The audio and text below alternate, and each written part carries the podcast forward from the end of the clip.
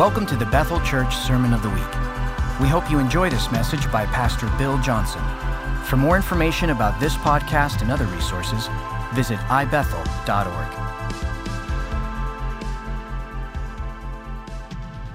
Open your uh, Bibles, if you would, to 1 Timothy chapter 1. I, I mentioned the graduations this week because one of the privileges that I had this week was to actually speak at the eighth grade graduation. And, uh, and I, I, shared the verse I'm going to share with you. It's, uh, this concept has been on my heart for a while, just for me personally, uh, because I believe that the Lord is trying to sh- stretch me uh, in ways that I've not been stretched before. so we've got 1 Timothy chapter 1. We're going to start with verse 18.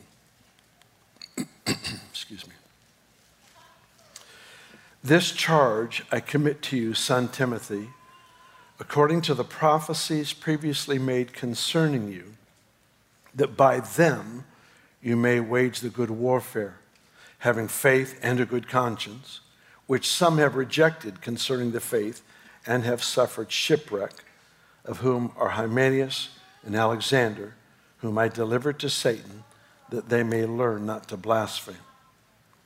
I want you to look at me with verse 18 and the first phrase of verse 19 again. This charge I commit to you, son Timothy, according to the prophecies previously made concerning you, that by them you wage the good warfare, having faith and a good conscience. It's uh, interesting to note that um, a, a clean conscience is actually connected to strong faith a defiled conscience actually undermines and weakens faith because, because we know. We know. We know that there's been uh, compromise. And compromise is like, is like putting dirt into cement. It just weakens the whole process. It won't settle. It won't be a strong foundation to build on. And so it's not that answered prayers come because of our righteousness. That would never be the case. But there is something to be said about treasuring and protecting a clean conscience. And what's important in this passage is to see that strong faith works a parallel road to a clean conscience. It feeds from a clean conscience. I want to read the same passage to you out of the Passion Translation. So, Timothy, my son, I'm entrusting you with this responsibility in keeping with the very first prophecies that were spoken over your life and are now in the process of fulfillment in this great work of ministry in keeping with the prophecies spoken over you. With this encouragement, use your prophecies as weapons as you wage spiritual warfare by faith with a clean conscience. Listen to this last verse or this last sentence again. With this encouragement, use your prophecies as weapons as you wage spiritual warfare by faith and with a clean conscience. I, I love that. Now, I'll tell you what, what has uh, really been hitting me of late has been this whole idea. Prophecy, first of all, is God coming to you with a word of promise about your future, about, about destiny, about where He's taking you. But here's the sobering part of this, this analogy to me is that he's saying, That's where I want you to go, but you won't get there unless you use the tools I give you. That's fascinating that God would actually give us a word that has to be implemented correctly to step fully into our destiny. Larry Randolph put it the best. He's, he really gave me language for this that has helped me a lot. He said, God will always keep all of his promises but He's not obligated to keep our potential.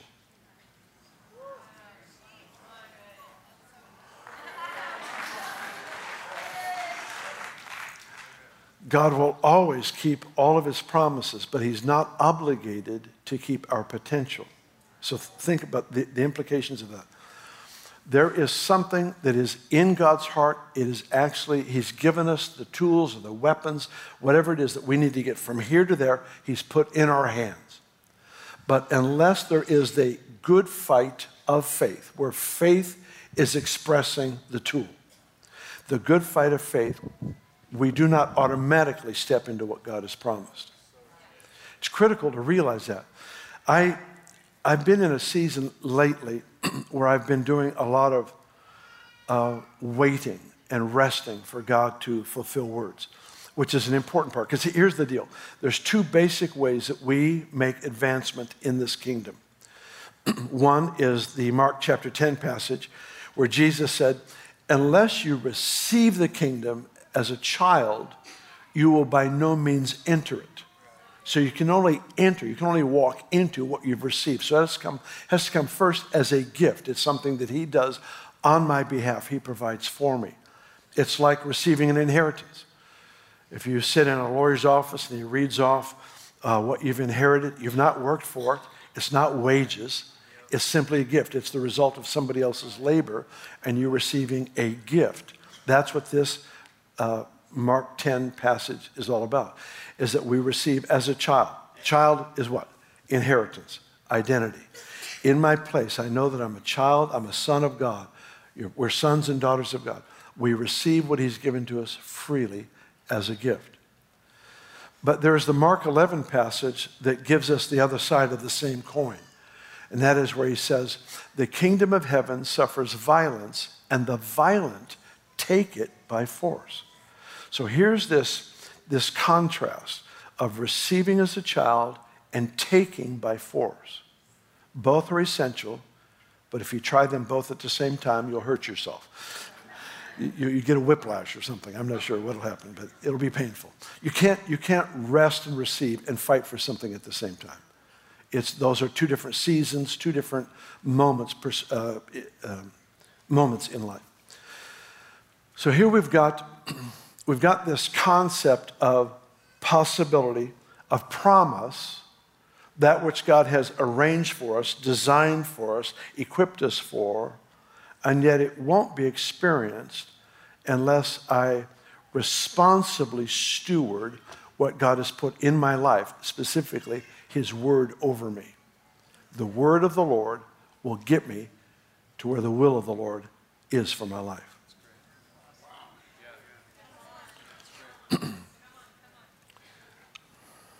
It's not automatic.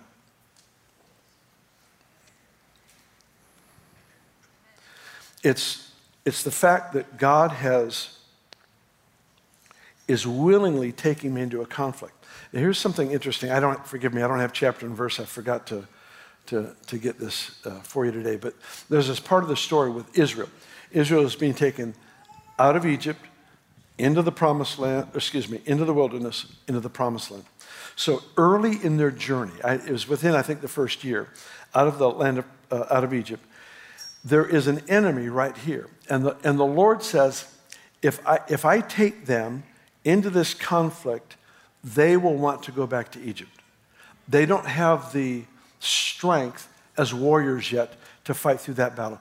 So the Lord said, So I'm going to take them around, which is interesting because if He doesn't take us around a conflict, it's because He's equipped us to win the conflict. That's the, that's the implication, is that He cares for us more than we care for us. But He's trying to build something in us, and there are certain things that can only be built in a fight. Some things can only be built in rest. Knowing when to just simply observe. Stand by and see the salvation of the Lord, which He will accomplish for you today. Some things can only be absorbed in the posture of rest, knowing that God is working on our behalf. And yet, there's this whole other realm that requires conflict. so, God only takes me into a conflict I'm equipped to win. But the next thing about conflict is conflict builds strength. It's, I guess, the proverbial example would be the chick that's in the egg. Uh, that's trying to hatch out of the egg, if, if I crack the shell for it, it will end up dying because it was the fight out of that shell that gave that baby chick circulation to its limbs where it would actually survive hatching. It was the fight out of the shell. If you crack the shell for them and get them out, they will actually just lay there and die because there was no fight to strengthen them for their own survival. What is this? This conflict, sorry, this conflict is actually to strengthen us in character and in resolve so that once we enter our quote unquote promised land, we have the integrity to stay there.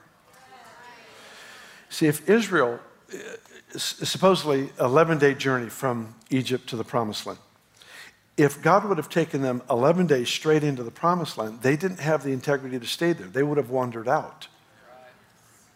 There's things you learn in the battle that you need to stay in, in the land. There's things you learn in the fight that build that strength of heart, that strength of character, that enables us to live with maturity and steward well that which God has promised to us. Paying attention to what God has said and is saying, I, I really love, uh, I, I, I, love the prophetic. I love promises. I, I, I learned to read the Bible for me. I, I, I just, I read it for me. I didn't read it for you.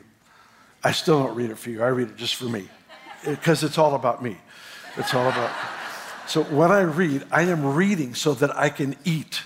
I'm honestly, I am feeding my soul. I am not looking for sermon material. Anybody can regurgitate what somebody else has said. I want to know what he's saying to me. And as it gets filtered through my experience, my thinking, my personality, gifts, whatever, then it becomes material I can pass on. But it's got to hit me first. And I love, I love reading the word for, for just seeing what God is saying about my life and what he's doing in the earth today and all, all that stuff. My phone, I, I mentioned, I think, a month or so ago, but my phone and my car get along very well.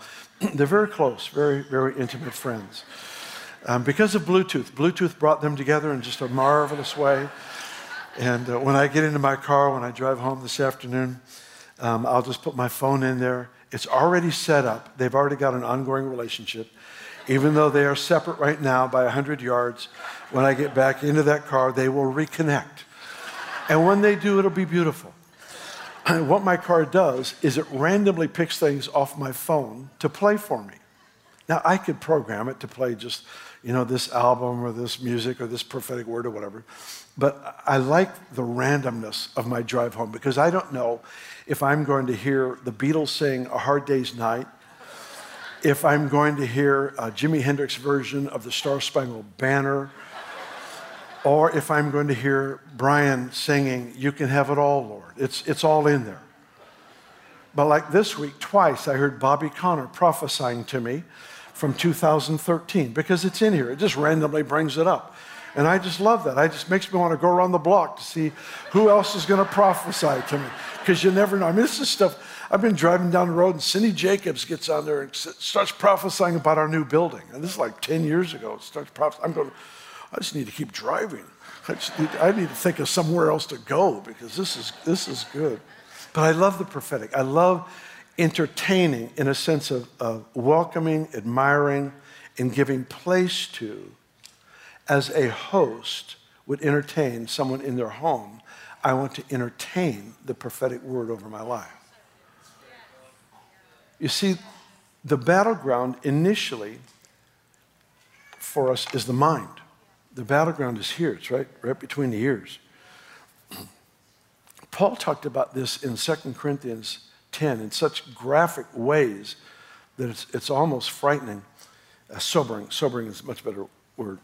He described the strongholds of thought in our mind, strongholds. So think of stronghold as we would in the medieval days or something. You've got, you've got an army, a, a battalion of soldiers, and they're in that castle right there. And there's this huge wall that surrounds this castle, and they are safely in there. And at night, they send out troops to fight and to do exploits, but they're safe in that environment, in that castle.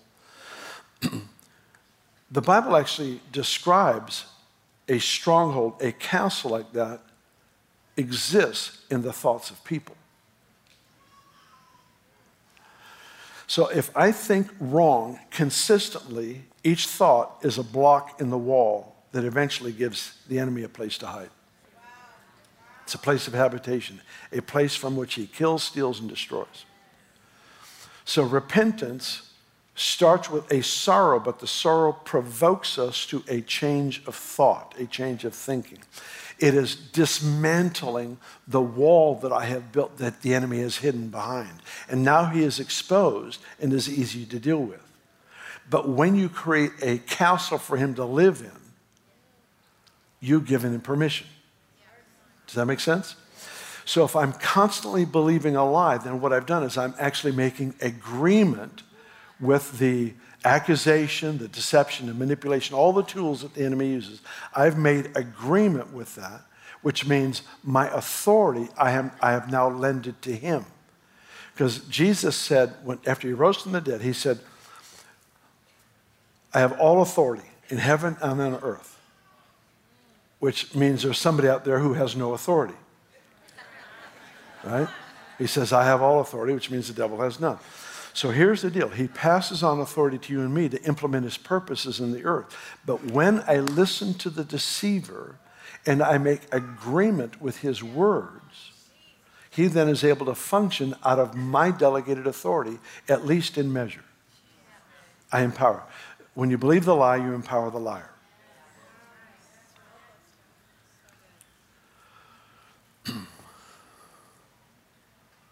So the battleground then is, first of all, first and foremost, in the mind. You remember uh, Ephesians 6 talks about the armor of God, which is a basically saying God is your armor. Put on Christ takes care of the whole package. Put on Christ takes care of the whole package. I, I heard somewhere recently. Yeah. So here's this picture of the armor of God. And he says, the helmet of salvation, breastplate of righteousness, girded with truth, feet ready to share, to preach the gospel, shield of faith, sword of the Spirit. Helmet of salvation. You have to think saved. My thoughts must be consistent to the saving work of grace in my life. When they violate that, I give place. I'm not talking about you know, being demonized and all, all this. I'm just talking about there's a weakening. There's a weakening of our posture, of our position. There's a weakening of our position to enter more fully into the promises of God over our life when we give ourselves to these lies.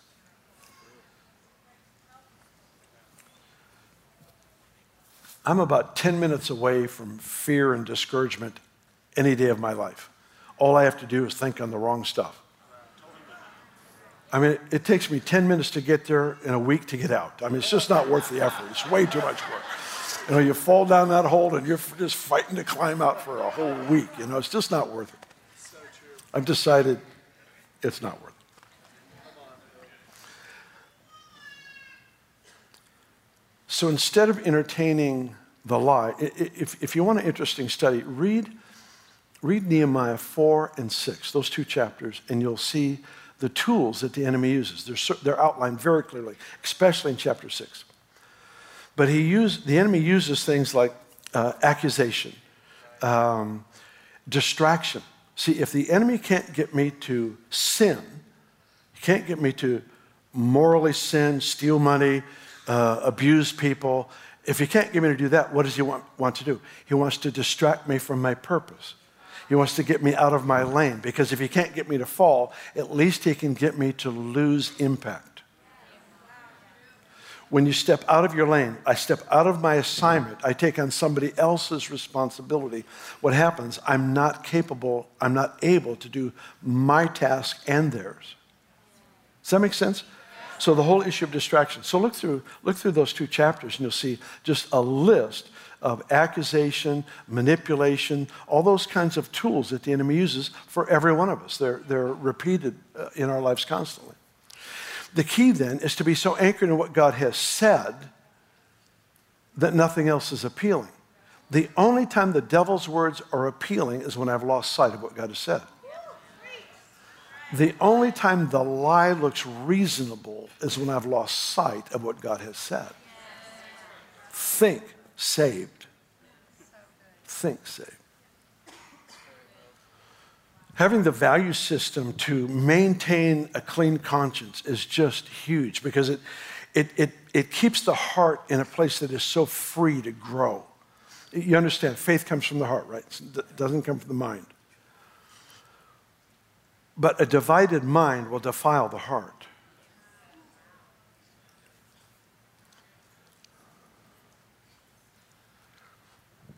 Valuing a clean conscience puts me in a place to, to experience ever growing faith. I love when God gives us a word, and I, have got several uh, just in my life right now that I'm, I'm, uh, I'm reviewing because I have come to realize in the last, oh, just short time, last two months, especially maybe the last even couple weeks, even more profoundly, that the Lord is, I've been waiting for Him to do something when He's been waiting for me to do something.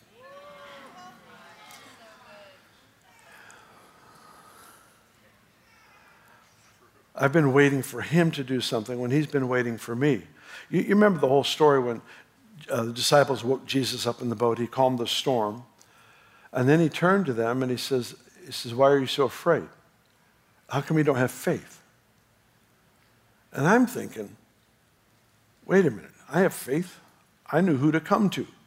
I came to you and asked you to calm the storm, and you did a good job. Thank you. I give you praise. I give you thanks. I give you honor. And the Lord was looking for something else. There are times where He does not want to do something for me, He wants to do something through me. And discerning those moments, those seasons, that's to me is the fragile part of life. Because there are times where I want to rest and he wants me to act, and there's times I'm fighting and swinging, and he says, "Man, you need to chill. You know, sit down, sit down and rest. If you get this victory, you're going to think you did it. You know, and there's just times where we have those moments that just shift. I had a, a, pretty funny experience. I wasn't going to share in this service because it's televised, but you'll understand why in a moment. I'm, I'm not that transparent of a person. Kris would tell you anything, but I'm a lot more personal and private than he is. not necessarily a strength of mine, but it's re- reality. I, about 35 years ago, this is a little embarrassing. I, I don't share this ever, as in ever, public. I shared it with some doctors once because they would understand. Actually, twice with a group of medical. I I had this problem an abscess in the rectum. Don't picture it. It's just gross. This kind doesn't come out with prayer and fasting. It has to be cut out. I, didn't, I just didn't tell anyone. And so I'm, I'm at home. Dick Mills calls. Dick Mills, our dear friend, the prophet, he would call every once in a while. Hey, Bill, I got a good word for you. And he would, he would just call and encourage me. He's just such a father of encouragement. And he calls me one day. He says, Bill, he says, I got a good word for you. I said, Yeah, what is it? I didn't tell him what's going on with me. I, I'd rather know, I'd rather I didn't know what was happening. I'd rather I go in for a dental procedure and I come out fine. That's all. Yeah. So he calls, he says, I got a good word for you. He said, Yeah, what is it? What is it, Dick? And he says, I've got this scripture for you. The glory of the Lord will be your rear guard.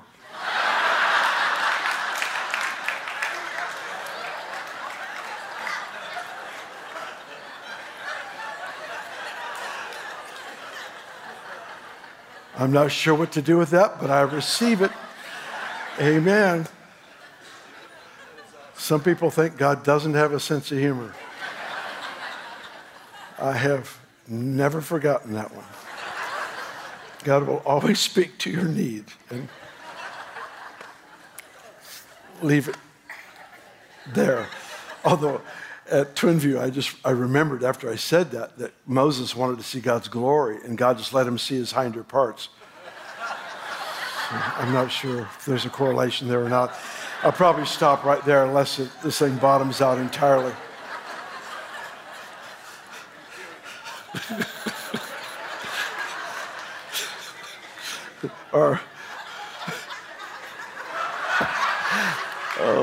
and this is televised too. Hello. In Weaverville, the church was Assembly of God Church, and certain mail programs would abbreviate assembly.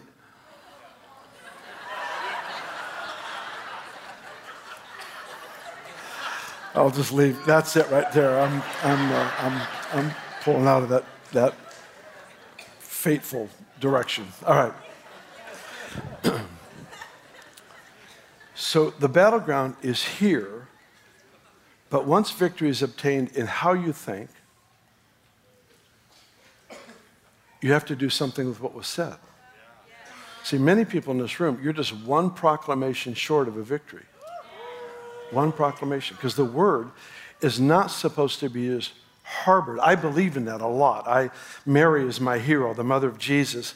How she handled what was spoken over her was, was just stunning because it's, it, she's got the shepherds coming, she's got the wise men coming, Anna, Simeon. They're all coming with these words about her son, about Jesus, the eternal Son of God that she gave birth to. And it says two things about what she did. She treasured these words in her heart and she pondered them in her heart. These two things treasured, pondered, treasured.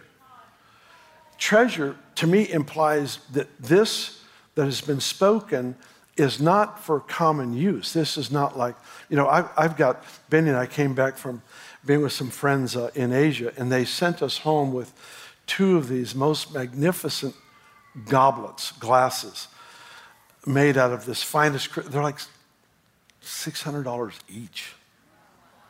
And these people sent it home with us. You know, you don't let the kids use that in their lemonade stand out in front of the house. you, you, understand what I'm saying? Why? It's too valuable, right? You, what do you do? You treasure it, you put it in a safe place to be brought out at appropriate times. The appropriate time is when you want to ponder what God has said. It says she pondered these things. The word things there's the word rhema. She pondered these freshly spoken words of God. She would bring them out. They're treasured. She'd get alone. She'd bring them out. She'd dwell. She'd think about that, yes, he's the, he's the Savior of the nations. And, uh, and Anna and Simeon said, Behold the Christ child. You know, they can now die because their lives have been fulfilled. And so she's pondering these words and considering about her son Jesus, about the destiny, the purpose of his life. I owe it to him to treasure and ponder. Treasure, it's, it's not up for vote. It, this, this isn't Facebook material. This, this is about destiny. And I'll share it with whoever I'm supposed to share it with. But until it's to be brought out of the treasury, I've got to keep it there to protect it. And then when I bring it out, it's to ponder, consider, let the full effect of what God has said infect me inside and out so it changes how I think, how I see, how I interpret present situations. Because if I'm facing a battle, it's only because there's an enemy the Lord has allowed there because he has equipped me to win. And the tool that I'm supposed to use is this that God said. Use the prophecies over you to get to where you're supposed to go. So here we have, you've got a family member that's just not walking with the Lord. And it's not just, oh, you know, I, I just thank you that all is well. It's take the word of the Lord. As for me and my house, we will serve the Lord and you begin to make proclamation confessing the name of the individual and you proclaim, This is the will of God and it shall be done in my household. Every single family member will serve the Lord and they will serve the Lord with purity and with great joy. It will be with great delight they will serve the Lord. And we take that which God has spoken and we put it into word form and make decree. Some things just have to be spoken. Psalms 103 or 104, I forget which one, on the left side of the page. right there. It says, The angels give attention to his word and the voice of his word. Interesting, isn't it? To his word and the voice of his word. This is how I understand it. there are times where God declares a matter, he just declares over a situation. And the angels know their assignment whenever they hear his voice. They know that that is what they are supposed to enforce. They are to enforce the word of the Lord. But there are times God doesn't make the decree, He's the still small voice in your heart and mine. And the angels don't get their assignment until they hear our proclamation. There's a lot of unemployed angels because there's a lot of believers who won't speak. They don't know the assignment until they hear the word of the Lord. You say, well, we don't boss angels around. I'm with you. We don't. You can yell some great idea you have all day long. It's just going to exhaust you. Nothing will happen. But they can tell when a word originated in the heart of God. They can tell when that that I just declared came from the throne room itself. It carries the fragrance of God's own breath on that word, and they know that's their assignment. So here we are. We're in battle. We've got the shield of faith, the, all the armor on, and we've got a sword. And that sword is what we use to bring about victory. It's taking seriously that which God has said. It's very easy to want yet another prophetic word, another promise. I, I'm, I'm there. Count me in. If there's good words being handed out, just, I'll get in line. I, I, I will get in line. Beni and I were just with about 20 of our 10 year olds, and it took uh, like 45 minutes just to prophesy over us. It was just glorious. It was great. So cool. Amen. If there's a good word being spoken, count me in. I want it. But the good words oftentimes are not decrees of what he will do without us, they are decrees of what he will do with us oftentimes he's revealing, this is my will through you, not just for you.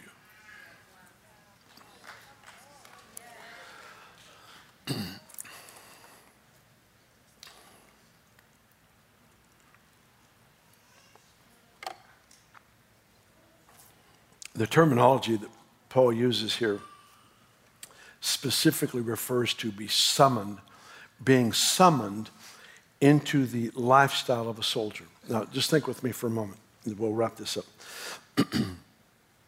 a person who's in battle, and a number of you have served our nation or the nation that you are from, you've served in battle, in war. And on the front lines of battle, you just don't have very many concerns. I mean, you have concerns, but you could care less what's on TV. You know, the the amount your water bill has risen at home doesn't really matter. I mean, all, all, you care about is keeping your head down, having enough ammunition, knowing where your friends are. I mean, that's it. It's just, it's just all that's in life somehow gets reduced to staying alive and making advancement.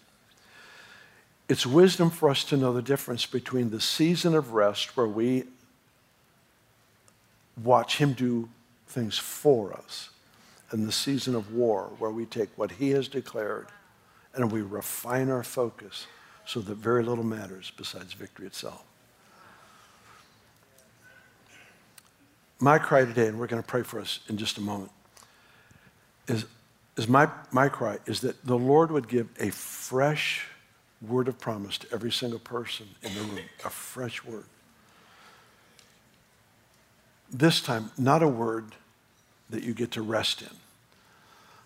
You have those. But words that you can fight with. You get alone with God. You're driving down the street. And you just begin to make the decree. This is what God has said. I'd encourage you, if you don't already know how to do it, obtain the liberty to remind God of what he said. It's a, it's a unusual exercise in Scripture. You see with Daniel, God, you said after 70 years we'd be released from bondage. You see this, the reminding of God. God doesn't forget, He doesn't need reminding, but I need to know that I am working in conjunction with what He has declared, and I'm using my right as one to pray appropriately. And there is no more accurate way to pray than to pray what God has said. It's for our sake entirely. This fight that I am in for this breakthrough changes me.